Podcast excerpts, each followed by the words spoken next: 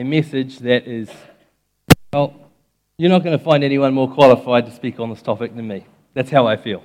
I mean, maybe, maybe you feel the same way about your own experience in, uh, in dealing with failure. But for me, this is easy. I can talk about failure. Maybe the transformation part, that's not so straightforward, or at least it hasn't always felt that way. But I wanted to start this morning, and by the way, I, do have a Bible there that I could refer to, but I discovered last night that the pages are all falling out. So it's going to be really embarrassing if I try and flick through. I've got all the scriptures up here, so you'll be able to follow along or read in your own Bible. Anyway, I wanted to start this morning because um, with, with, a story that, for me, has been very timely.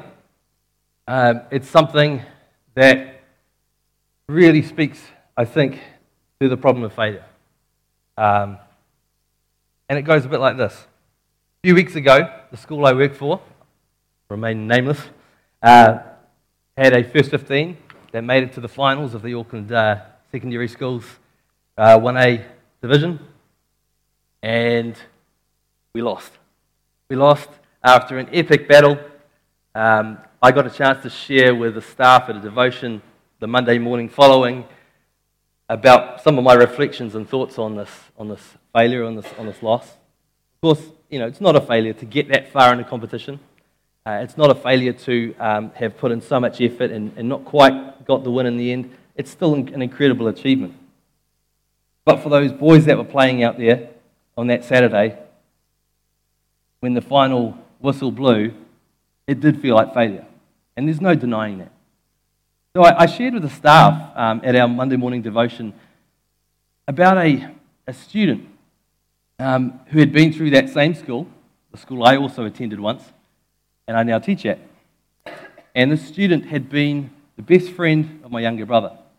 Now, I don't know if you ever kind of wished that your younger siblings and their friends you know, had been more sort of your friends, had been more involved in your life. I don't know if you ever envied your younger siblings' friends. You know, you wanted to sort of be like them. You, you actually looked up to them rather than the other way around.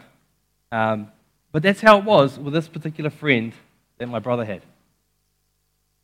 They were best friends, uh, had been best friends through high school. And this young guy had something that just other young people didn't have. You know, you just didn't see it. It was so rare. It was, it was a really uncommon thing. He was um, an incredible athlete. He was on a sports scholarship, and he played rugby primarily, and he played it with everything he had He gave every bit of energy, every bit of passion to the game. He had a Christian faith, and it made a huge difference, not only to the way he, he competed in sports, but to the way he lived his life. Uh, he was somebody who was wiser than his years. And, you know, he, he was, wasn't a big guy. I mean, I'm, I'm not a big guy. I mean, he was shorter than me, probably weighed less than me. Um, he, he played like a lion. He gave, he gave us all. He would never back down. He was fierce on the field. And I mean, he, you know, he took a hiding some days. He got, he got you know, steamrolled at times. But the way he played on a particular tour to Australia really got his teammates' attention. He was about 16, 17 at the time, I think, and they were touring Australia as the first 15. And there were so many moments in a series of games they played where the chips were down and everyone else was getting disheartened, discouraged. And it just didn't seem like they were ever going to pull it off. But this guy knuckled down and he rallied the boys and they played their hearts out. And so the boys gave him the nickname the War Donkey. Now, there's a bit of a story behind that, but if you've ever heard of some of the Anzac legends, you know the stories of Gallipoli during the First World War when New Zealand and Australian soldiers were in an impossible situation. They knew they were going to be defeated at some point. Um, well, there, there are these incredible tales that have come out of that time. And one of them was a, a, guy called John, John, Simpson who had a donkey that he used for transporting um, the wounded down to the hospital ships.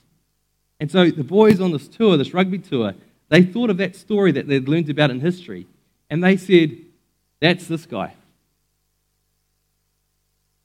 This guy's name is Nicky, by the way.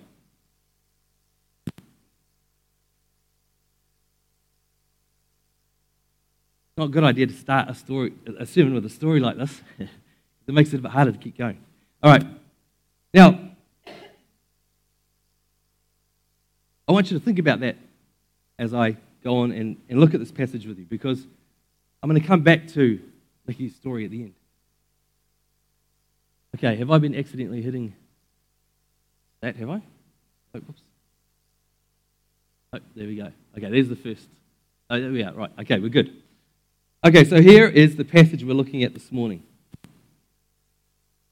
And I want to be really clear, and I'm going to say this um, in, in, in, the most uh, sensitive way I possibly can.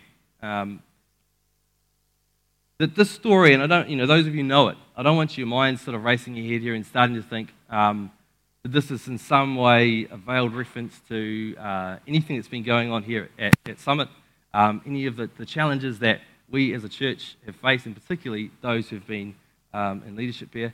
And, you know, this has nothing to do, and I'm just going to say it, it's nothing to do with Brad, okay? This is, this is a totally different issue, and I just want to be really clear about that. Um, we're also not talking about um, individual moral failings of any kind. We're not talking about um, any of that stuff, but I will explain what I mean by this. I just want to, want to get that out there, though, um, in case you know, your, your imagination goes places it's not supposed to. So what we're dealing with here is very different to what's going on, I think, uh, for Brad at the moment. And, I, and I, I, just have to say that. You understand. So this is the, the passage I want to read. And I'm going to read it now.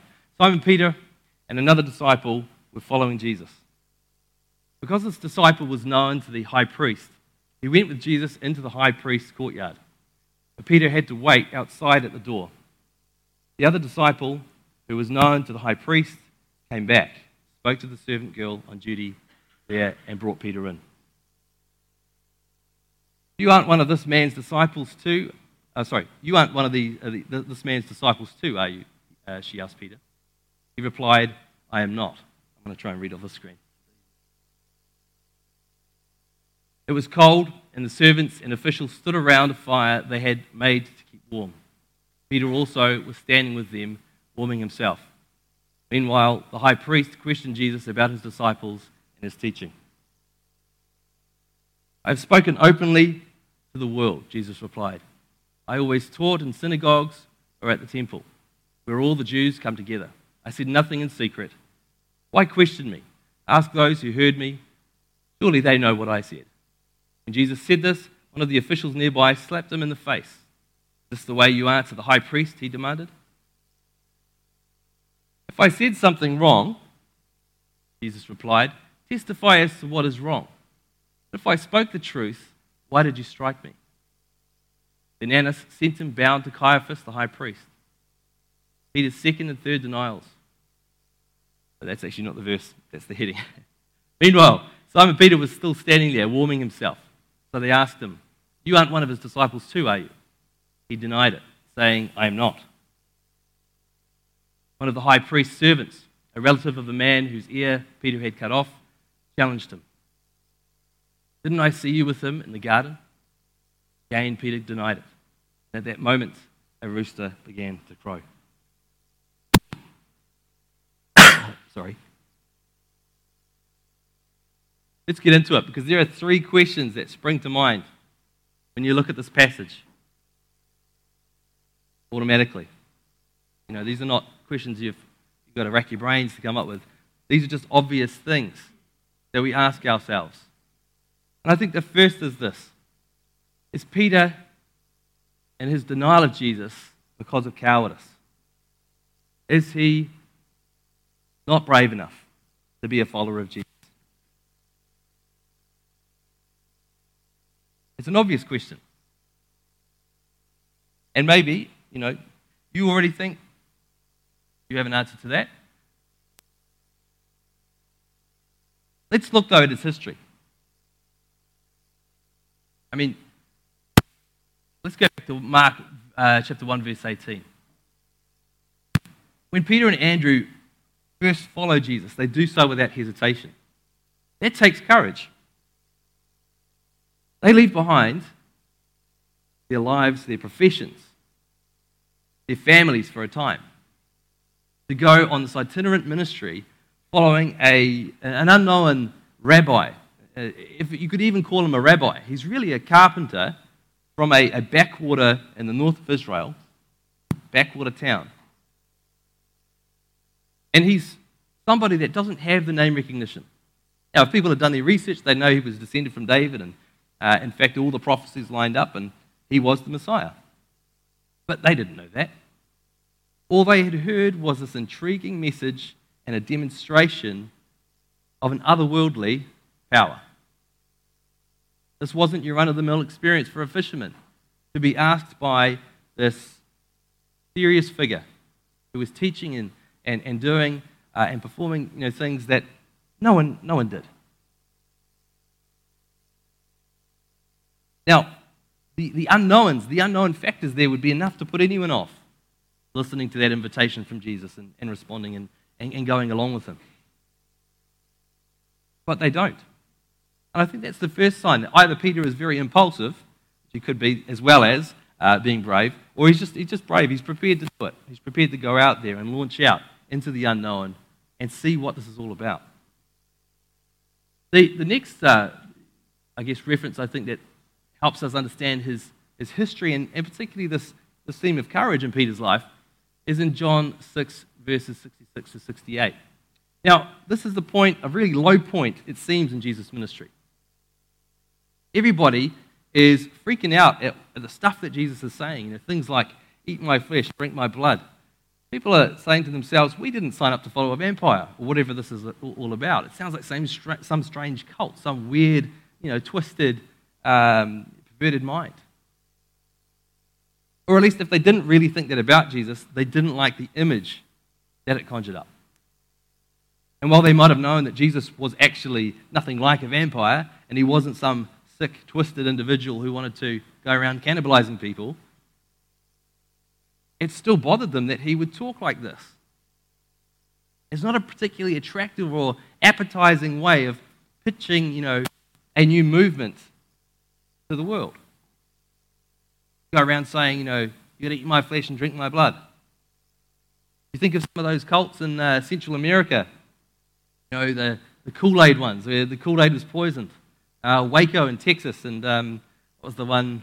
I'm trying to think now. Um, anyway, there was another one in, in, in Central America where the Kool Aid was, was poisoned, and, and all the followers came along and they drank it and they, and they died. The name slipped my mind.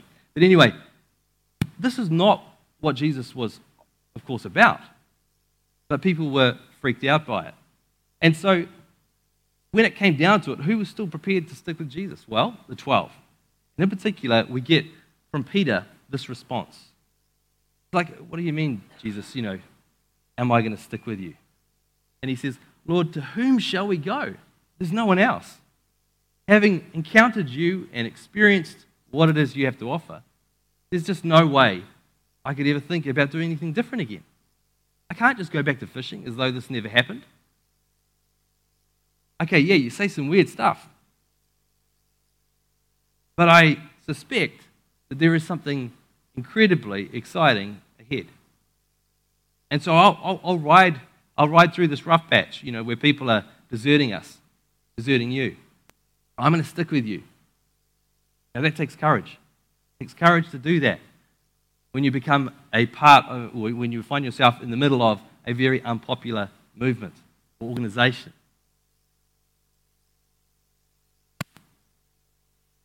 Two other places. John 13, verse 37. When Jesus says to Peter, You're going to, you're going to deny me three times. Right? This, is the, this, is, this is the same evening of the passage we're looking at now, earlier in the evening, though, as they're sitting around the table at the Last Supper. Jesus says to, to Peter, You're going to deny me three times, and then the rooster's going to crow. Now, just before he, he says that to Peter, as Peter's listening to, to Jesus, you know, warning them, I'm going to be going somewhere you can't follow. Peter says, Lord, why can't I follow you? I will lay down my life for you. Now, talk is cheap. It could be, it could be that he was just full of hot air. He was, he was prepared to make promises left, right, and center, but he wasn't going to back them up. Well, if you're thinking that, oops, is this me? Bumping here. Okay. Um, if you think that, go to John 18, verses 10 and 11. Peter takes on a cohort of soldiers. We heard about this last week when Stu was speaking. Cohort of soldiers. I mean, we're talking hundreds. Exactly how many? I mean, it's, it's thought maybe 600. Maybe it was a bit less than that, but we don't know. It's certainly a lot of soldiers, though. The term is in the hundreds. It means in the hundreds. And there's Peter. He's not a soldier by profession, he's a fisherman. With some kind of hand me down sword or some improvised shank or whatever it is that he's made, strapped to his side, ready to take on an entire cohort. Here's the Roman army and some Jewish soldiers thrown in as well, and he launches out there swiping like a windmill. And all he comes up with is an ear. And that's not even off a soldier, it's off a slave. And then to add insult to injury, Jesus picks the ear up, sticks it back on the slave. Here you are saying, I'm laying my life down for you. Look what I'm prepared to do. I'm risking everything. And then you get that backhand from the very person you're trying to, to save. Peter, I think there is no doubt, Peter is not a coward. Not in the conventional sense. I mean, yeah, he's, he's reckless, he's, he's rash, he's not always very uh, premeditated in his in his, in his planning, if there's any planning at all. But he's ready to give everything, he's ready to give his life up. So I think to answer this question, is he a coward? No, he's not a coward. He's brave and the passionate, against all odds, headstrong sense of the word. I mean, it's a bit old fashioned to say it, but he's a manly man. He's going to lay his life on the line.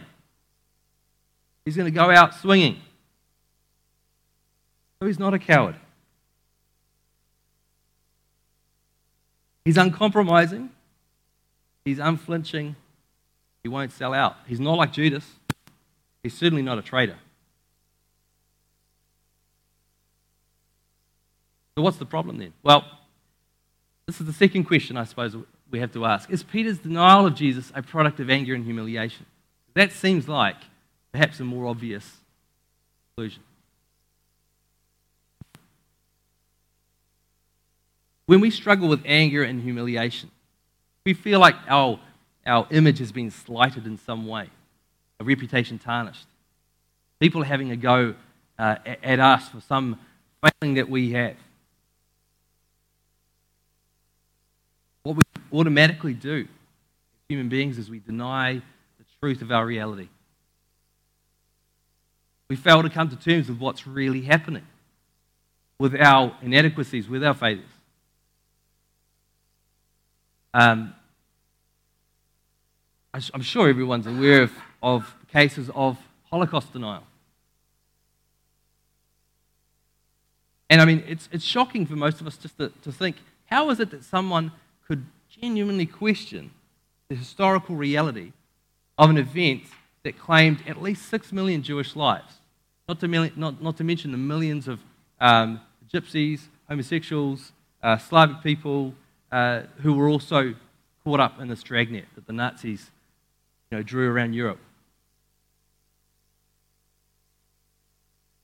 I mean, we have relatives, close relatives, maybe parents, more likely grandparents or great grandparents, that actually took part in this war to help eradicate this evil that was being rolled out across Europe.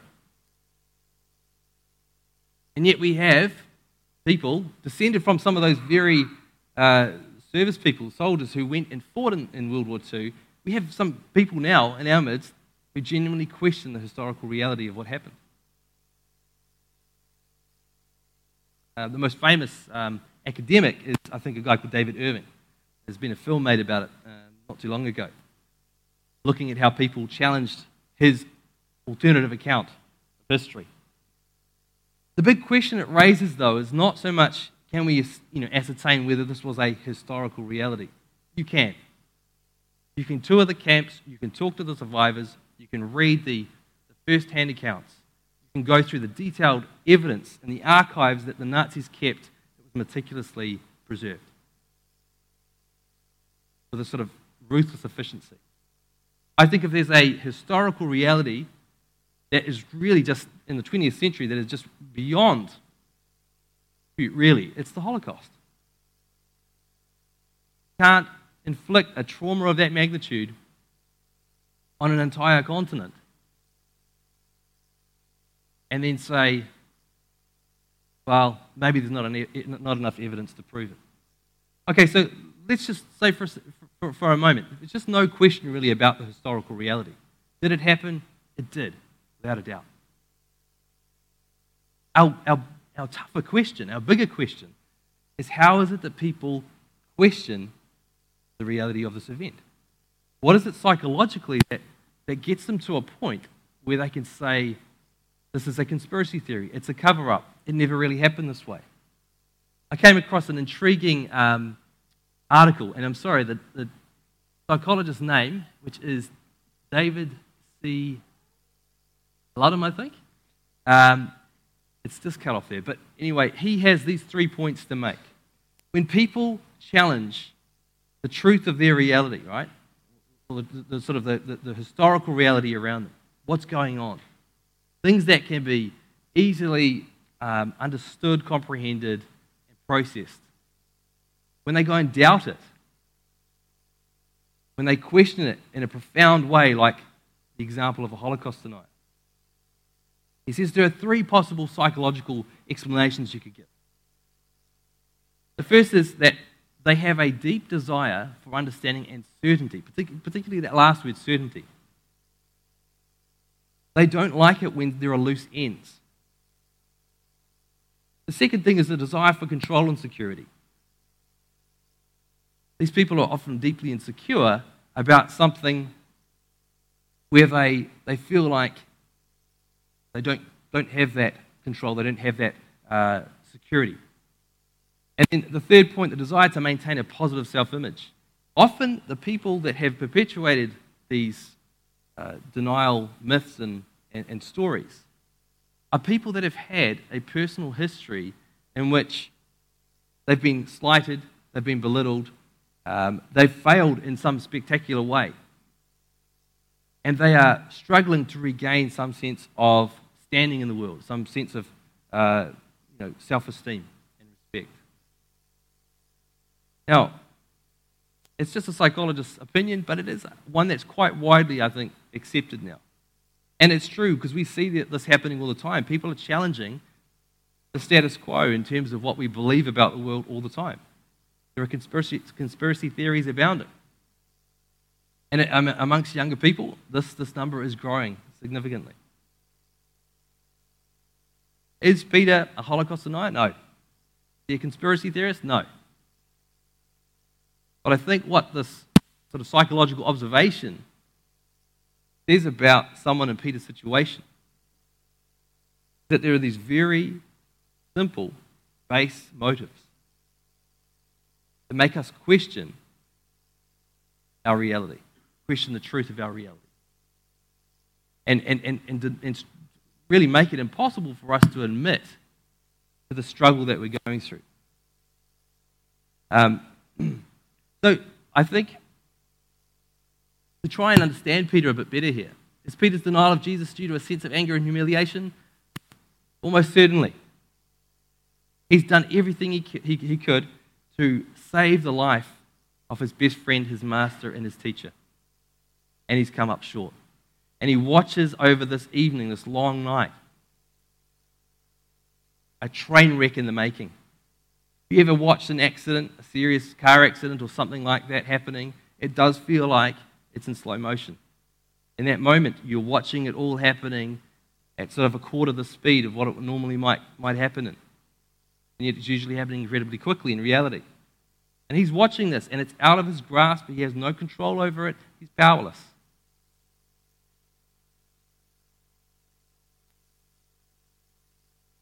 And yet he stays. He stays. Why does he stay?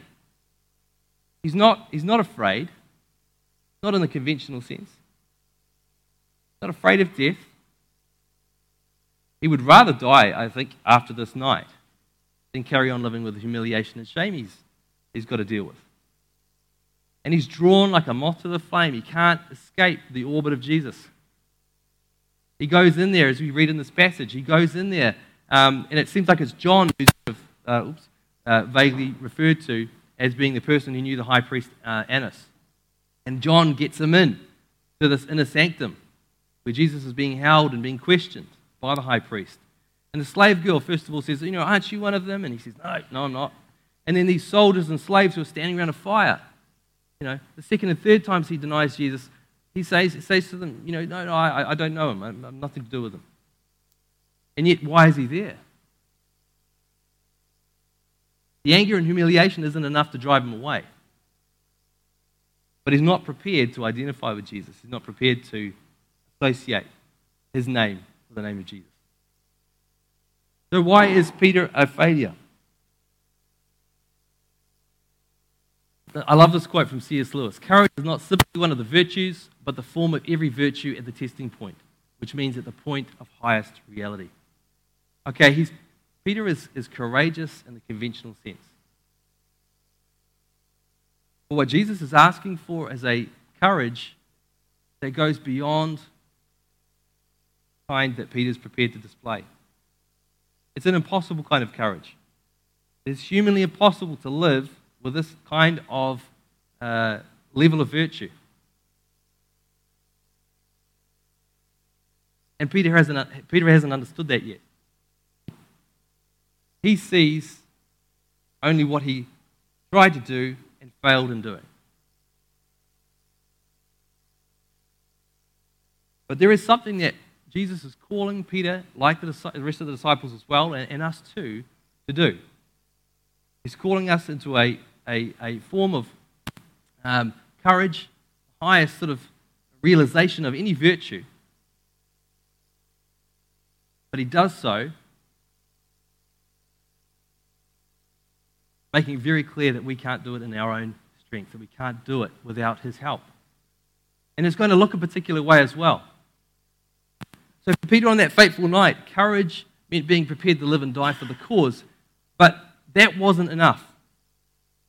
It isn't enough. Not enough to put yourself out there and be ready to be humiliated. To risk your life, even. That's not enough. Sounded impossible before. I'm sure it's sounding even more so now. No, the requirement is even greater than that. Because Peter didn't understand that the way in which we are to live and die for the cause is the, the crucial thing here. The way we live and die for our cause, for our God, is what defines us as Christians. It's not enough that you get out there with a protest, you know, and a banner, and, and you go and you walk around with your placard and you say things and you shout things. Maybe there's time for that. For Peter, he was ready to do all that. He was going to be a vocal, you know, active, out there kind of Christian. You see, the way is what it's all about. This is why you passionately, you know, deeply, principally disagree with abortion. You can't go and bomb an abortion clinic because you deny the very Lord and Savior who values that, that unborn life. We can't do what we want in order to, to come up with the ends that we're after. You know, the means um, are not justifiable because we have a greater end. The Christian life, gospel message, is about every moment. It's not about where we're ending up just. You know. It, that's important. But it's about every moment. And so I go back to John 13. I guess to, to really illustrate this point. Jesus says to them, as he's leading up to the, to the warning, the prediction about his own denial uh, by, by Peter. He says this, this to, the, to the disciples after Judas has, um, has left the room. A new command I give you love one another. As I have loved you, so you must love one another. By this, everyone will know that you are my disciples if you love one another.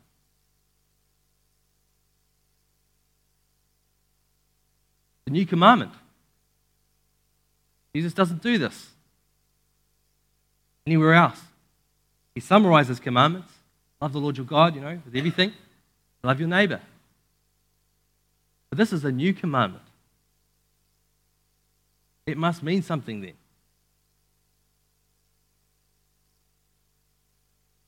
Martin Luther King Jr. said this, and here's a guy who is qualified to say it. Love is the only force capable of transforming an enemy into a friend. He was assassinated, attempting to do the very thing that Jesus commanded in John 13 to love, but not simply tolerate the dysfunction and the chaos. He was going to love in order to transform that situation, dysfunction, and chaos. And that's what we're called to do every moment of every day. It isn't enough to just believe the right things. It's not enough just to say, I'm prepared to give everything. If you don't do it in the way that Jesus commanded us, then you basically you're a, a, a clashing cymbal and a, um, and a, and a sounding gong, as Paul describes in 1 Corinthians 13. Without the love of Christ compelling and motivating you in your everyday decisions and your actions. You are just a lot of hot air. You're just a swinging sword, recklessly lashing out, trying to make some sort of change, some sort of difference in your world. He paid, he paid the ultimate price. He was assassinated in the late 60s. But he walked the talk and he loved and he preached love. He never stopped doing it. This, uh, this quote here by Dr. Michael Wells, an amazing man who's now with the Lord, um, very close family friend. He wrote, We will only give up on ourselves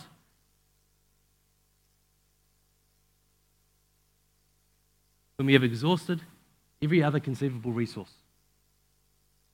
It is not until a man refuses to trust himself that he will begin to trust God. When we come to the end of our line, the end of our rope, the end of our tether, and we're completely exhausted from the effort of trying to live up to whatever it is that we thought we were supposed to live up to. It is there that God meets us. And He says, I'm ready. I'm glad you've reached the end of your line. Now let's start walking together. And Peter says this, and this is the, the final, final passage I just wanted to end with. He says, says this in his epistle, chapter 3, verses 8 and 9. This is Peter writing not long before he is going to meet the Lord as well in heaven.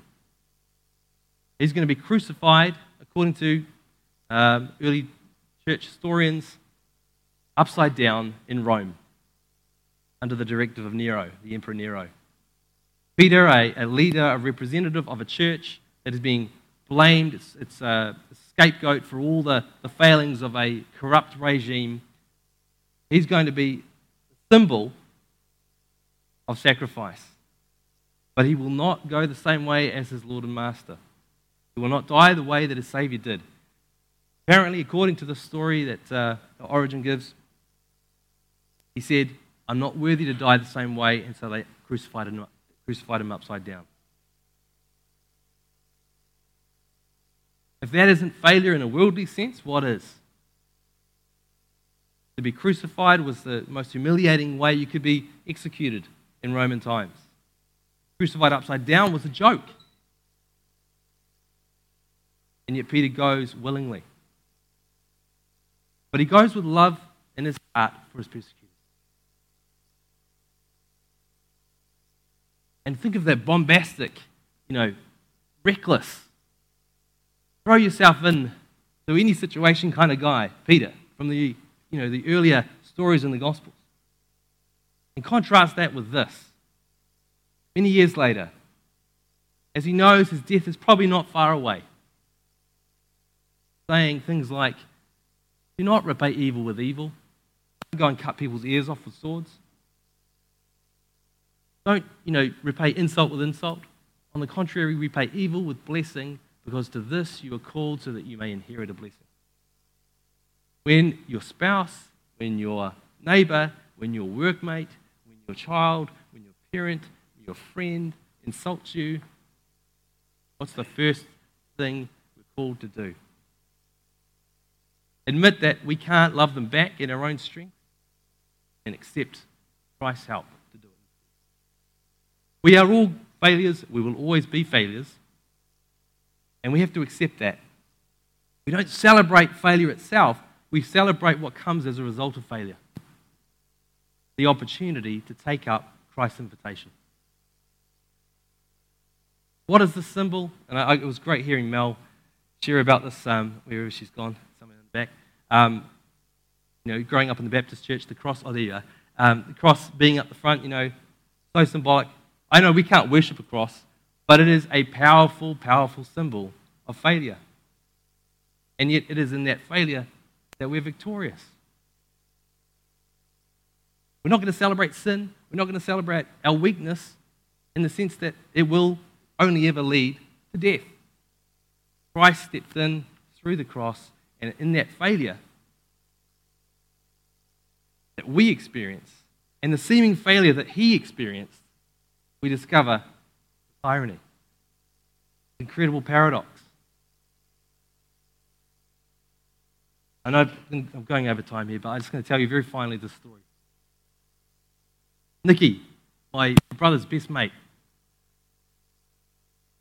he lived his life with passion. He, he lived humbly. He was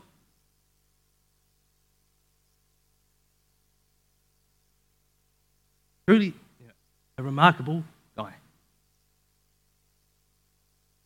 You know, we can say this about people when they've gone. But people would have said that in a heartbeat when he was still around. You always knew that when you saw Nicky, there were going to be fun times. You would feel completely at ease in your own skin. That he was going to make you better as a result of having been in his company. When he was 23, he was overseas in Portugal. He was following his dreams. You know, he was doing, doing the things that he loved. Working over there, and he was in a car one night with some guys they were going through a mountain pass.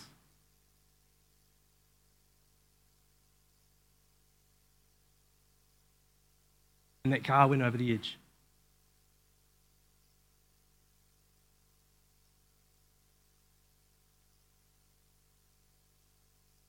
Everyone thought, why? So much potential, so much promise. And I can only think of Peter as he watched Jesus being nailed to that cross. And the thought going through his mind could have been. But in that life, in that life, there was everything Peter and the disciples needed. And that failure, that seeming failure, there, was cleared the way for them to know the very promises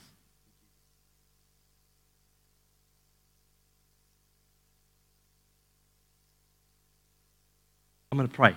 And as I do, if the band want to make their way up, great. Heavenly Father, we thank you. We thank you that we don't have to struggle anymore. If we have been struggling, Lord, we want to give it to you. We want to try and remember to do that every morning, Lord, that we wake up. in every moment of crisis, in every instance where we are so stretched beyond our capacity, the point of breaking. We want to give that brokenness to you, Lord. And we don't want to judge or condemn anybody else that goes through that struggle. We want to speak life into that situation, beginning by loving them. Lord, we know this is only possible because you failed on our behalf. You went on a cross, you were nailed to it. And everyone thought that was it. That's the end of the story. The failure is the end. But it was in that failure, Lord, showed us that only then can your power truly take effect. We would not be able to celebrate here, Lord. We would not be able to fellowship and look forward to the hope and the promise you've given us if it hadn't been for that apparent failure on the cross. Lord, help us to die each day to self. Let your life be our resurrection life, the life that transforms. Pray this in your name.